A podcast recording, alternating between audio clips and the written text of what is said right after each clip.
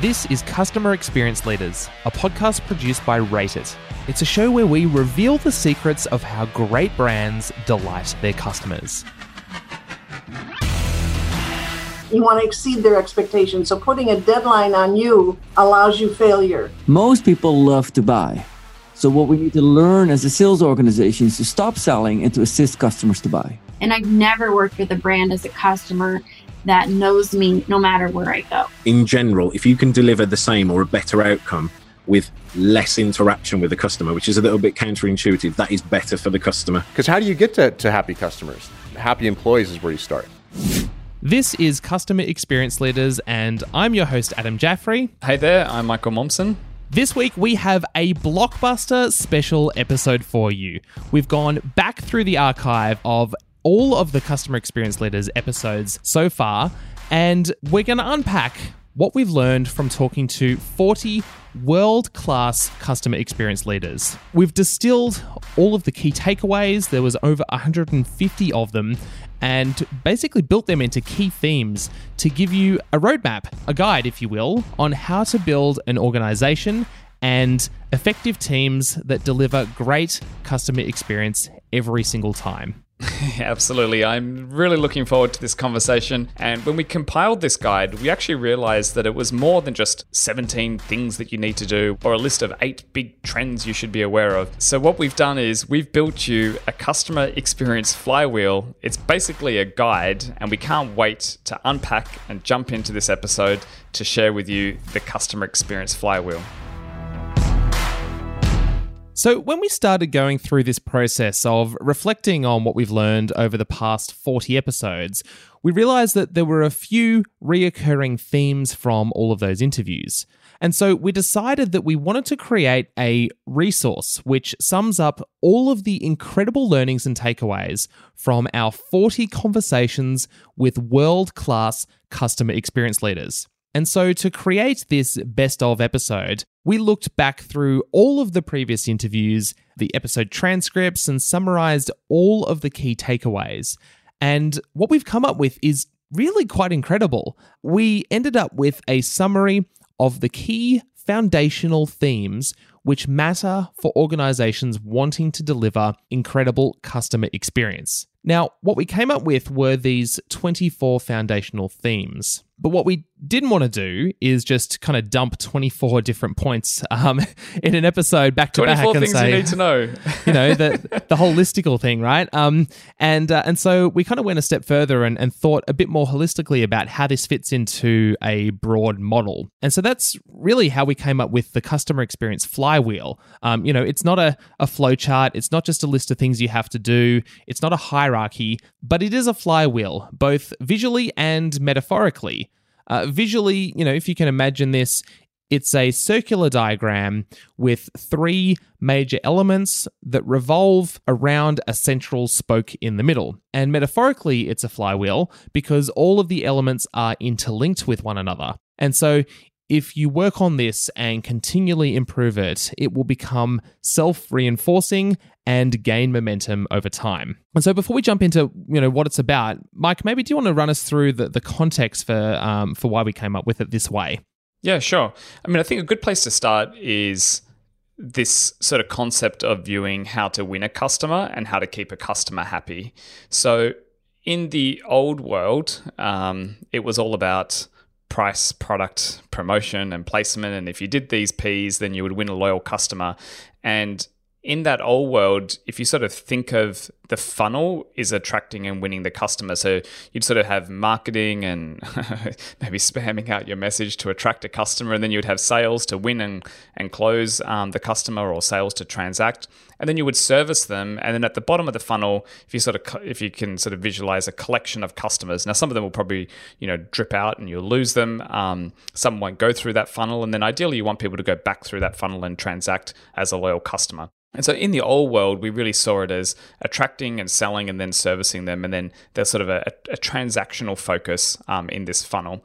And that old world has disappeared. It's vanished. Like all the research now tells us to win a loyal, happy customer, you have to deliver on customer experience. And customer experience is the most important thing. It's often being described as the experience economy where you're charging not for distinctive goods, you're not charging for unique services, you're charging for the feeling that customers get from interacting with you.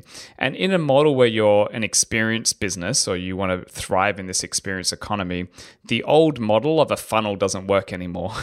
this old model of like, I'm going to attract them, I'm going to sell them, I'm going to do the bare minimum service, um, and I'm going to sort of throw them through this funnel to win a customer. That doesn't work uh, in, in, in the new world. Yeah, so this flywheel is about the relationship. It's a relationship focus, not a funnel where it's the transaction focused, where you've got a funnel with the customer at the bottom. And in our customer experience flywheel, we had the customer at the center. And there's three core themes that revolve around the customer, which are ever evolving, which are always needing to continue to improve and get better. And number one, it starts with great leadership. And we're going to unpack each one, but it starts with leadership. And then from leadership, it goes to people and the people in your organization, getting the right people on board, training them, equipping them, empowering them, and then processes. So ensuring that all the right processes are in place, which then goes back into leadership to make sure that everything is optimized and continually getting better, both people and processes. And so, this flywheel of leadership into people, into processes with customers at the heart is something that we're really looking forward to unpacking today and is very much the output of all our 40 conversations so far. And we really see this as the ideal guide for you to take a look at and map out where you are and where your organization is today with regards to this customer experience flywheel.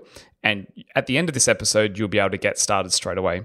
The last thing I mentioned before we jump in is that what we're describing is quite visual and there's a lot of points here. And one of the things that we've heard from some of our listeners actually recently is that you guys deliver a great podcast with great content. It would be excellent to see some written content to follow up with blog posts, etc. So I'm proud to announce that we'll uh, kick off this episode with a visual overlay and a written overlay of what we've got here.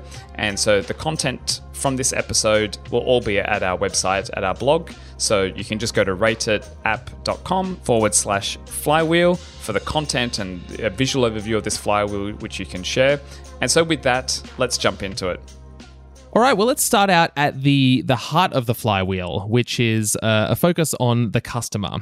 And so we were really inspired uh, in this section by our interview with Jason Bradshaw from Volkswagen. They had this internal process about, you know, knowing the customer and caring for them and delivering them value, et cetera, et cetera.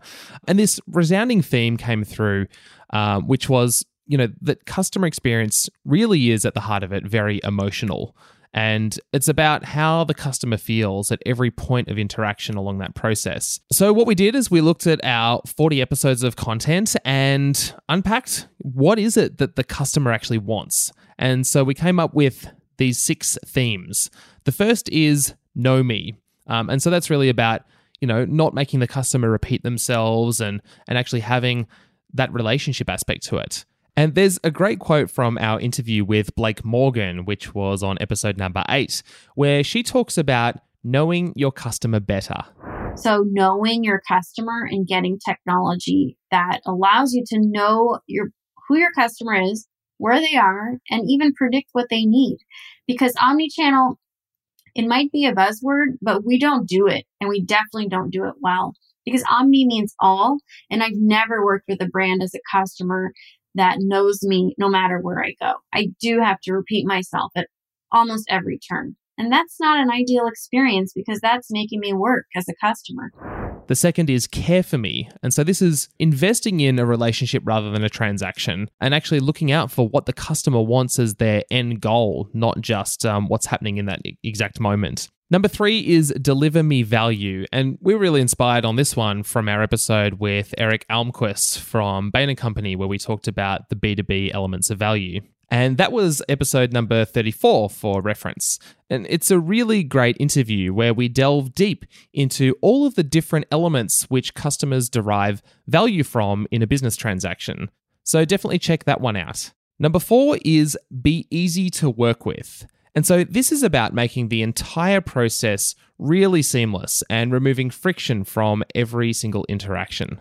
Number five was put me in control. Yeah, and I, what I really like about this is it's having a customer centric view of your processes rather than forcing a customer to go through whatever your processes or policies are. It's allowing the customer to be in control of their journey. And I think what really stood out for us was episode 35 with Jacco, and we talked about how to build customer centric sales teams. And a lot of that was around using the right approach that was having the customer in control of that sales process as opposed to forcing them down your funnel. Yeah, exactly. And I actually have a great quote from Jacco van der Kooij here, which illustrates this point perfectly. Sales comes down to something very simple, Michael. And, you know, like I'm already wasting too many words on it as I lead into it because it's as simple as this. Most sales organizations are focused on selling. Yes. And people hate being sold. That's true. Most people love to buy. So, what we need to learn as a sales organization is to stop selling and to assist customers to buy. And number six was impress me. And so this is, you know, the the wow factor. And so this came up a number of times. We, we spoke to Nancy Friedman about it. We spoke to Kylie Ward about it. And so this is about firstly setting the expectation with the customer on on what it is that you know when you're going to deliver something by a certain time frame or what quality they should expect obviously you need to meet that expectation but you know going that extra step and, and delivering that wow factor and exceeding uh, their expectation and I guess a quick note here that's worth mentioning is that exceeding expectations doesn't necessarily mean that it needs to be world changing. You know, you don't need to move mountains. To impress me, you just need to over deliver on the level of service that I thought I would receive. You know, you need to exceed the expectation that I had. And there's a great example of this, um, which is from our third episode with Peter Wagstaff, where he told us a story about something that, you know, would usually be quite a mundane purchase process. He was buying a book online. And so in this clip, his expectations were exceeded. But listen out specifically for how Peter describes the emotion which exemplifies this impress me item. A book that I was looking for, and I, uh, I was online looking for this particular title that I wanted to buy. Tracked down a, um, a retailer in the UK through eBay, and I um, thought I'm going to save a few dollars, and, and they're promising quick turnaround delivery. So I ordered from this place in the UK, and it was a Sunday night. Wednesday morning, two and a half days later, the book was in my hands. Wow. And it just was one of those things that just totally blew me away. I saved money. The book found its way to me fast, just far exceeded my expectations. I got what I wanted at the best price in the quickest possible time. And so the way that we sort of think about it is if it's a flywheel and you have all the spokes holding the three themes leadership and people and processes, at the heart of it, what all this needs to serve, what the leadership needs to serve, what the processes and what your people need to serve is the customer. These are the six things that they want know me, care for me, deliver me value, be easy to work with, put me in control of the journey, and ultimately like impress me as well. like I want to walk away with a great memory here. So at the heart of it, this is the core of the flywheel. This is what the customer wants. If we deliver these six things, then we really are delivering a great customer experience. All right, well, let's jump into the first external element of the flywheel, which is leadership. So, really, at the heart, leadership is powering customer centric growth. That's really the goal of uh, leadership. And, and really, the foundation that came through very clearly in a, a lot of episodes was knowing your why, knowing your purpose. Yeah, exactly. And that was actually really exemplified quite early on in our podcast series when we spoke to Lawrence Mitchell from Sumo Salad in episode two. Now, Sumo Salad is a health focused quick service restaurant business. And what's interesting is they were very clear on what their brand purpose was. Listen here to Lawrence explain how their purpose is about more than just selling lunch. I think it starts by having a purpose as a business that customers increasingly feel that you're doing good in society. So we tick that box. You know, our mission is to make Australia healthier and happier. Mm. Our new brand promise is fueling greatness because ultimately our product fuels greatness. People feel much better. People feel amazing. So we're not just selling lunch, we're selling health. Yeah, it really starts with the leadership being clear about why are you in this business? What's your overall purpose? And ideally, that should roll up into a greater community and social impact, right? So, um, ensuring that the people, both your staff and your customers, feel like that they're part of something bigger because of this relationship with your brand, um, which delivers on your purpose. And then the next step, number two, is that the leadership is investing in customer outcomes. And this is primarily measured in customer lifetime value. So we're not just having a transactional view, uh, but we're taking this long term view of if we get this customer experience right, then our overall revenue from this customer is going to increase in time because we're investing in the lifetime of the customer, not the transaction. Yeah, and one of my favorite examples of this was in episode number five when we spoke to David Buttle, who runs one of Australia's leading real estate agencies. And he told us this this really wonderful story, which shows how he goes above and beyond for his clients. And so when you listen to this, I want you to specifically think about the fact that, you know, this is not a, uh, a short term revenue uh, generator. You know, this is something that is a long term play he's always thinking about the customer lifetime value. A lot of people don't actually realize the, the, the, extra little bits that you do. I carry a vacuum cleaner around in the back of my car. And wow. because a lot of the property, a lot of the property we sell is, is vacant. You have three weeks of people, you know, walking in and out of a house, leaves get in, dirt gets in on shoes, etc. Um, and a light coloured carpet can really start to show the effects uh, after a couple of inspections. So, yeah, yeah. you know, I will go down to a property and vacuum it to make sure that it's ready for the next inspection.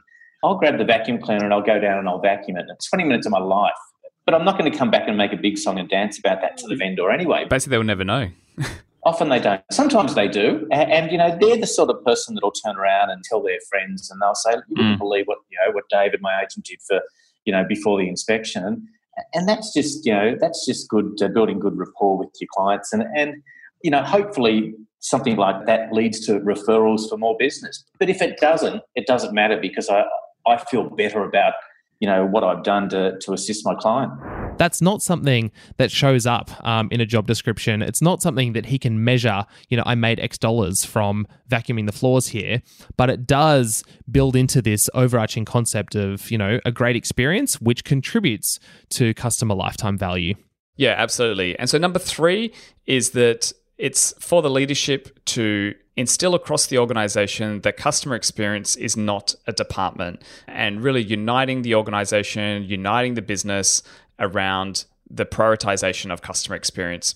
And that means communicating it regularly internally and importantly, ensuring that different silos and different teams are motivated to work together. And this very strong theme of customer experience is everyone's responsibility. I think this came up clearly in our episode with Charles at Optus, where they had this mantra of customer experience is everyone's responsibility. And that needs to start with the leadership team communicating that. Yeah, I completely agree. That was um, episode number 13 with Charles Weiser. And Optus is one of Australia's biggest telecommunications companies. There's actually a great line from that episode that I really love. And to set the context, it's worth knowing that Charles's job title is the head of customer experience.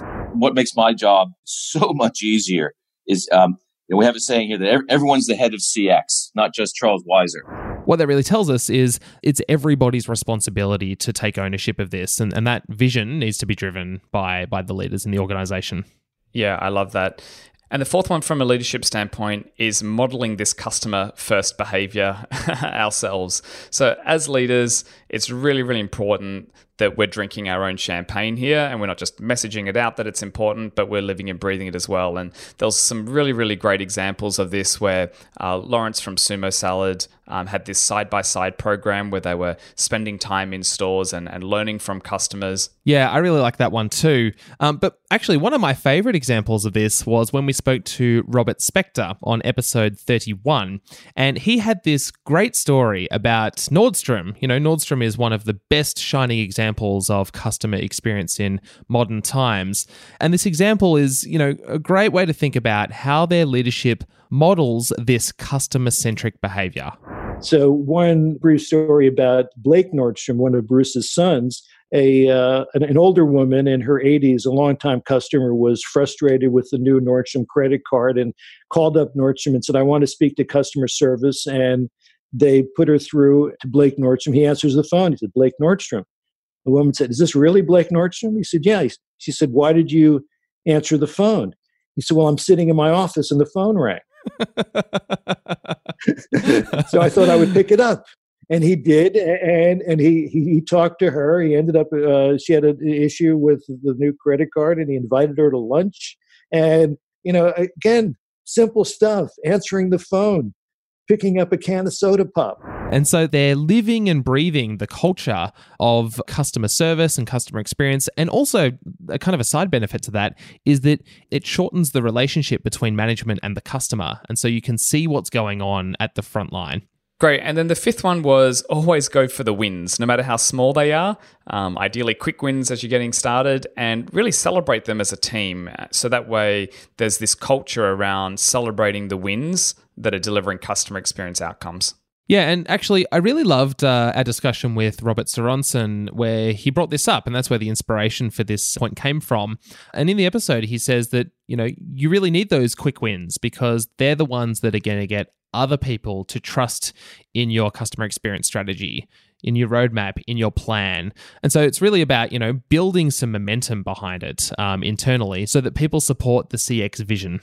And then finally, from a leadership standpoint, it's really having a culture of continuous improvement. And really, here from a customer experience point of view, it's using metrics and customer feedback as the driver to always be improving. As I like to say, uh, feedback is the breakfast of champions. And so, from a leadership standpoint, you really want to be using these metrics as a way to not only motivate the team, but importantly, to be going back and seeing where are there areas to improve and closing that loop with the customer and ensuring that then that flywheel has increased momentum of always improving. Okay, great. So that's the leadership element in the flywheel. And to just summarize, the six things were one, know your why and your purpose and communicate that. Two, invest in customer outcomes, which is measured by customer lifetime value. Three, customer experience is not a department. So, as a leader, unite the organization around its importance and progress. Four is modeling customer first behavior yourself.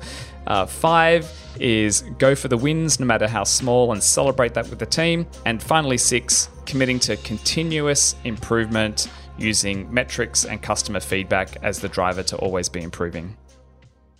Let's dive into element number two, which is the people aspect of our customer experience flywheel.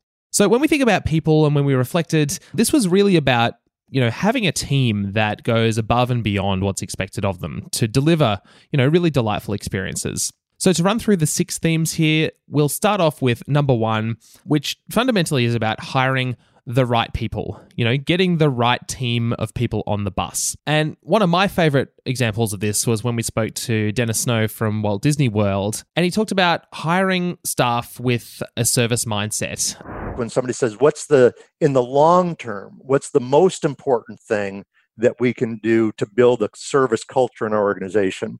If I only had to say one thing uh, in the long term, I'd say, You've got to hire service oriented people because you can't teach somebody who doesn't have a service bone in their body to give great service. You know, you can take somebody who's wired to give good service and teach them, in this case, the Disney way of delivering that, but they've got to bring the raw material to the table. Yeah, I mean, this came up so often throughout all our episodes, whether it was Sonya at Southwest Airlines or our conversation with Optus Country Road. Um, was just such a big theme, like that foundational element of people, which really just starts at hiring, uh, like you say, get the right people on the bus. One of the stories that really stood out for me was Stephen at Mitre 10, you know, and he just really had an obsession with this, right? An obsession with hiring the right people. Um, and one of the things that I loved was that he had an evergreen job ad. So even if they weren't hiring, they were always looking for great people, and he would go of his way if he, you know, had a, a, service with someone at an Uber or at the fish markets and he thought that they were really great. He had a card ready to go saying, "Hey, look, I think you may be a great employee for us in the future." and I thought that was really a good example of, you know, the delivery of great customer experience for these leaders in their mind started with getting the right people on the bus and they had a way of doing that to ensure that they were always recruiting great people. Point number two was to really focus on having a staff first approach. So, this came up in our very first episode with Ray Gillenwater, where he said, put your employees first and your customers second. And I found that really interesting. Let's hear him say it in his own words. This is actually why I think companies that put customers first have it backwards. Uh, this is not a unique philosophy that I've come up with, but it's one I've learned. If you put your customers first at the expense of your employees, that's clearly backwards. And if you put your employees first and you make sure they're happy, they're engaged, they're well paid, they're super detailed, they're focused, then they'll make your customers happy. Because how do you get to, to happy customers? Happy employees is where you start. And I mean, I'll be honest, Michael, I wasn't expecting to hear uh, on a on a customer experience yes. focused podcast putting your customers second. And what surprised me is it wasn't just Ray who said this; it came right. up again and again and again. Yes. Brian Winther from Pandora, Kylie Ward, um, Teresa from World Vision, you know, Sonya from Southwest Airlines. This was just something that came up again and again and again. And I guess fundamentally, it actually does make sense. You know, if you take care of your internal staff and, and make sure that they're really equipped to deal with um, any challenges they may encounter and that they're well supported and happy and motivated, then of course the customers are going to have a great experience. And so I think that leads really nicely into uh, point number three, which is to build a great culture.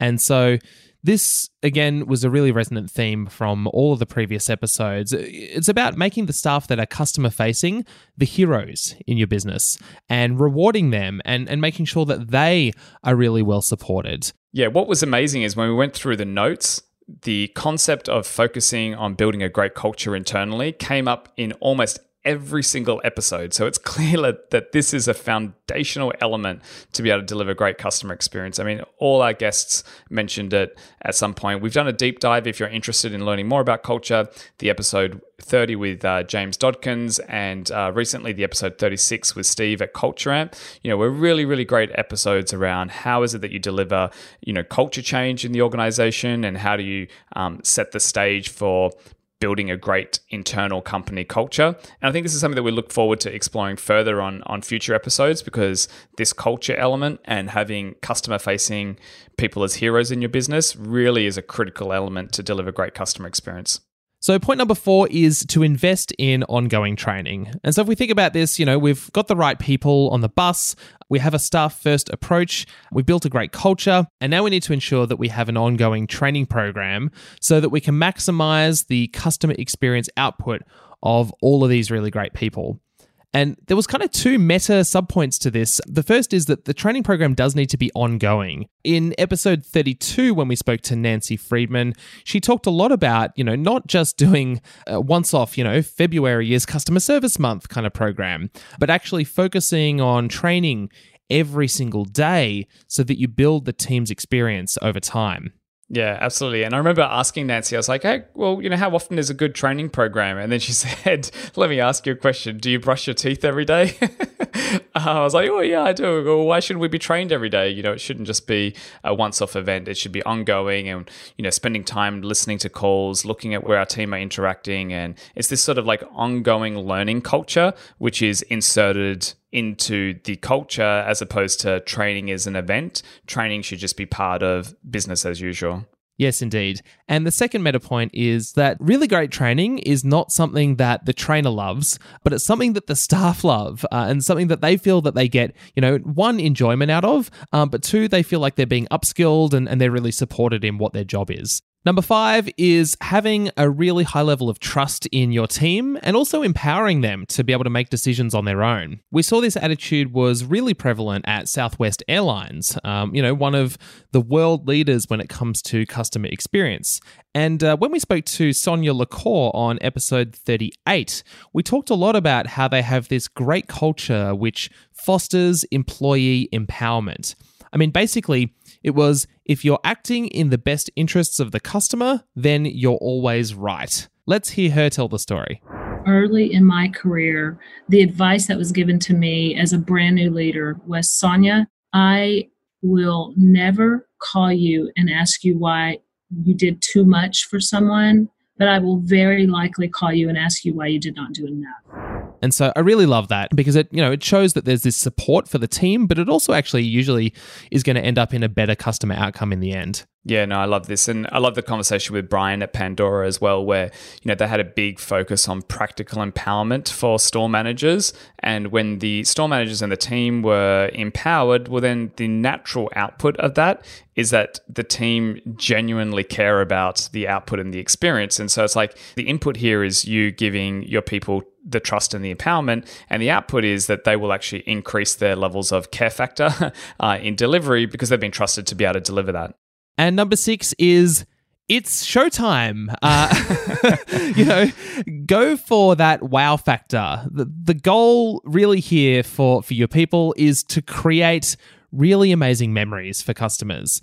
Uh, this came up a number of times. Obviously, Walt Disney World is is you know a shining example of this, but also in our last episode with world class fine dining chef Neil Perry, you know in his fine dining establishments as well as his quick service restaurant business, his team has a really strong focus on creating great memories and and there's kind of like this aspect of performance, I think, to customer experience sometimes.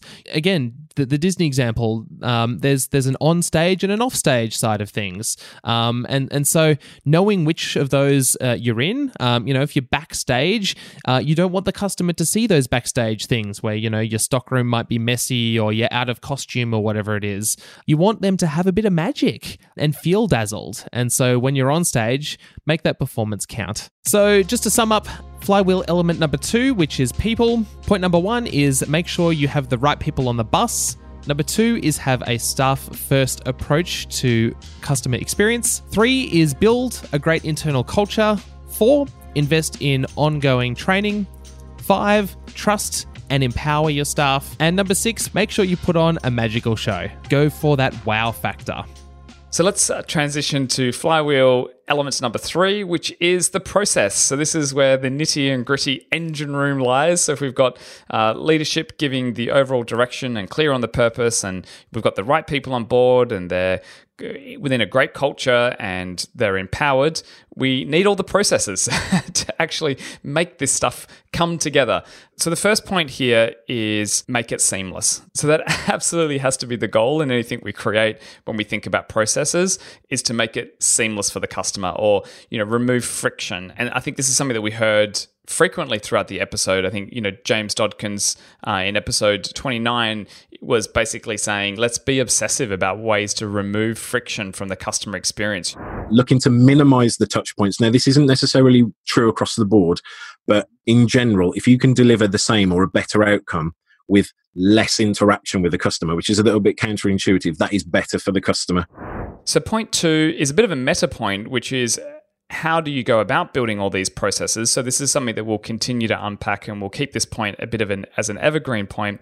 But really this is where you want to leverage a range of great methodologies um, to build great processes and you know visualize it and document where you can. So um, as the sort of sub point here we talked about design thinking in an episode when to use customer journey maps how to think about service blueprints how to have a great customer success model what are the processes for your sales team to make sure that that's customer centric yeah, and we've done deep dives into each of these topics if you're interested in checking them out.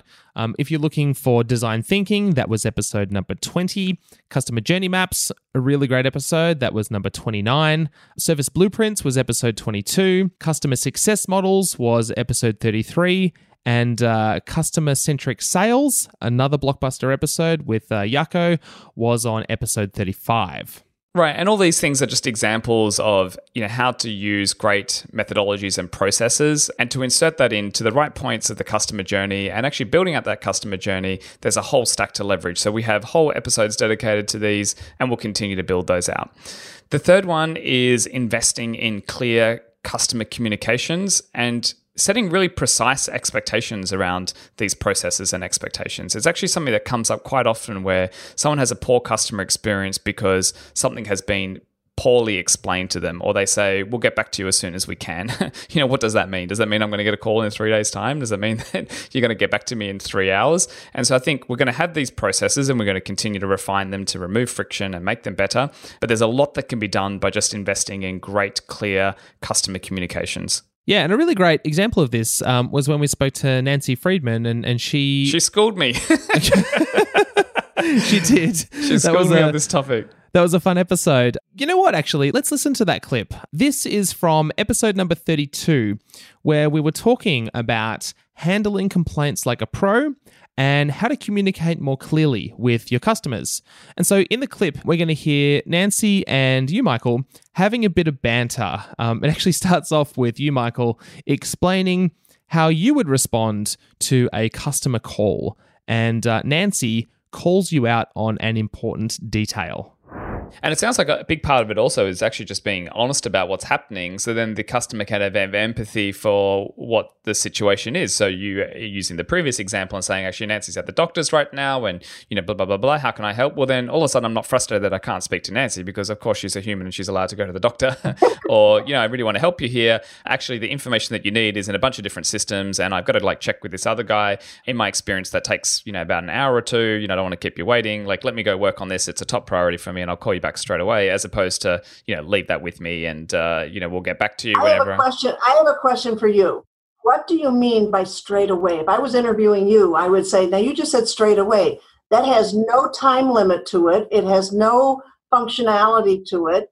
It could be straight away, could be three days from now. I, I don't, I'm, I'm not saying it's bad. I'm not saying it's bad at all. I just don't know. No, you're right. It's it's basically being clear about expectations in all our little because what happens is in our vocabulary we use these filler type words and they actually mean different things for different people. And straight away means to me that you are a high priority and I'm going to get to this in my highest bit of priority. But actually, it's a good point. Like straight away for me could be next day, but straight away for someone else could be in an hour, and therefore we all of a sudden have a missed expectation. So what's probably best is saying, and I will call you back, or I'll get back to this before you know 3 p.m. today, or whatever it may be. you want to exceed their expectations. So putting a deadline on you allows you failure. So we don't suggest that. We ask them, when do you need it? And eight out of 10 times somebody will say, well, I'm going on vacation. I won't need this till um, November 7th. Oh my goodness, you were going to break your neck straight away and go find something. I love this. This is like live live coaching session from Nancy. So, yes, that was a fun episode. The thing that I learned from that is sometimes it's okay just to ask the the really obvious question, you know, when do you need this thing by? Or like, you know, um, if a customer's complaining about something, what would make this right for you? You know, what can I do to make this right?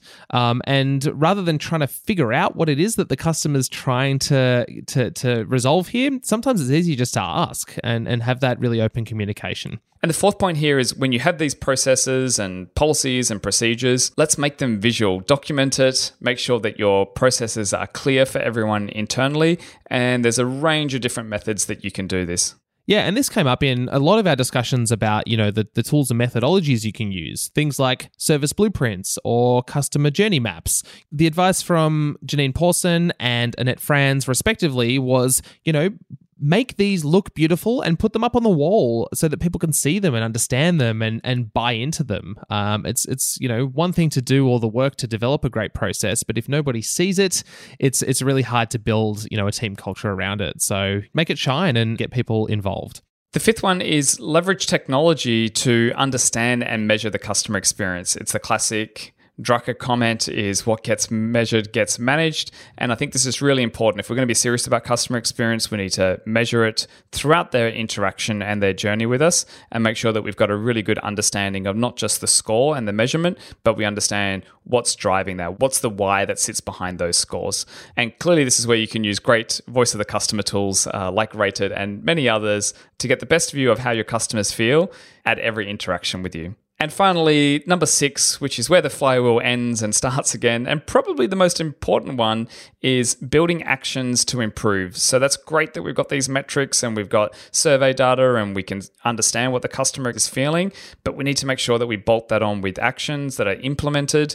Uh, and then going back to measure, remeasure, right? So we've, we've done these things to improve. Let's make sure that the scoreboard is moving, uh, which will ultimately result in greater revenue improvements over time as well. Yeah, and there were a few really great examples of this. One was our interview with you, Michael, where we talked about measuring and improving based on the data. So that was episode number 37.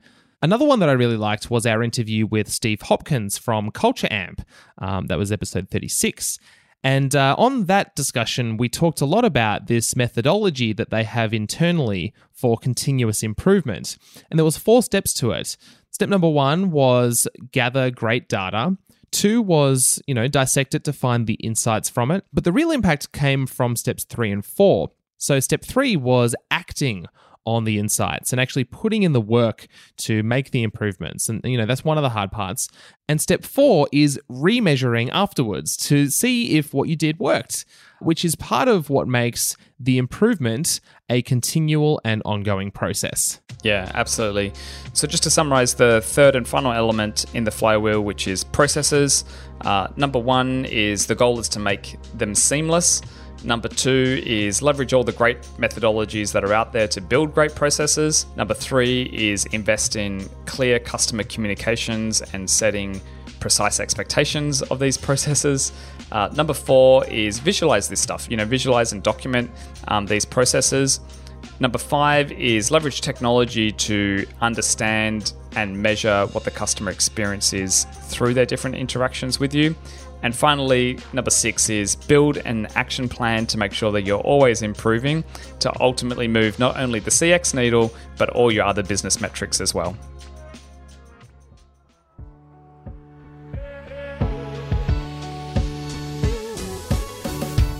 So, in summary, we have a leadership element, a people element, and a process element that form kind of the exterior of, of this flywheel, and, and they're going around in a circle and, and they revolve around the customer in the middle. And really, what those three elements really need to do is to support the customer in, in their goals and in their endeavors. We've come up with uh, this model, the customer experience flywheel, to basically be that blueprint, that guide in how organizations can uh, improve their customer experience. Now, this was a lot of fun, and I think what I really loved um, about this process, we invested a lot of time into this. It wasn't just like Adam or I sat in a room and we thought of, you know, what's what's the best model, and here's ten tips that you need to do to improve your customer experience. You know, we went through the transcripts, we listened to our episodes, and you know, these are leaders in their field, right? You know, these are people who know how to deliver a great customer experience all the time, and it was a lot of fun to unpack it all and sort of sum it up in one nice, neat package. Great. So that's a summary of what we have learnt from the last 40 episodes speaking to world class customer experience leaders. Just as a reminder, if you want to get the visual overview of this and you know all our documented points, go to rateitapp.com forward slash flywheel. That's R A T E I T A P P dot com forward slash flywheel. And all the info from this episode will be there. And we'll also pop a copy of that link in the episode show notes. Well, Michael, this was a lot of fun. Uh, so I very much look forward to the next 40 episodes. Indeed. Great. Thanks for listening. Look forward to speaking to you next time. See ya. Bye.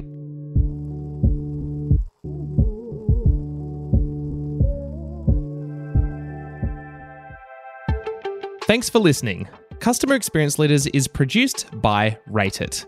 Rate It wants to give every business the power to make their customer experience awesome. And that's why they've built an easy and delightful way to capture customer feedback in a way that feels like a conversation, not a survey form. So, if you want to understand your customer experience better, you can get started by heading to the website rateitapp.com. That's R A T E I T A P P.com. This podcast is made in partnership with Wavelength Creative. This episode was produced and edited by me, Adam Jaffrey, and it was edited and mixed by Christopher Lawson. Our theme music is by Icolics, Peter Cooley, and The Shrugs. And finally, a quick note Michael, myself, and the Customer Experience Leaders team are working on a few exciting announcements right now. And because of that, we're going to be temporarily dialing back the frequency of this show to once per month. But don't worry, we'll be back to our regular schedule in just a couple of months. Until then, I'm Adam Jaffrey, and I'll speak to you next month.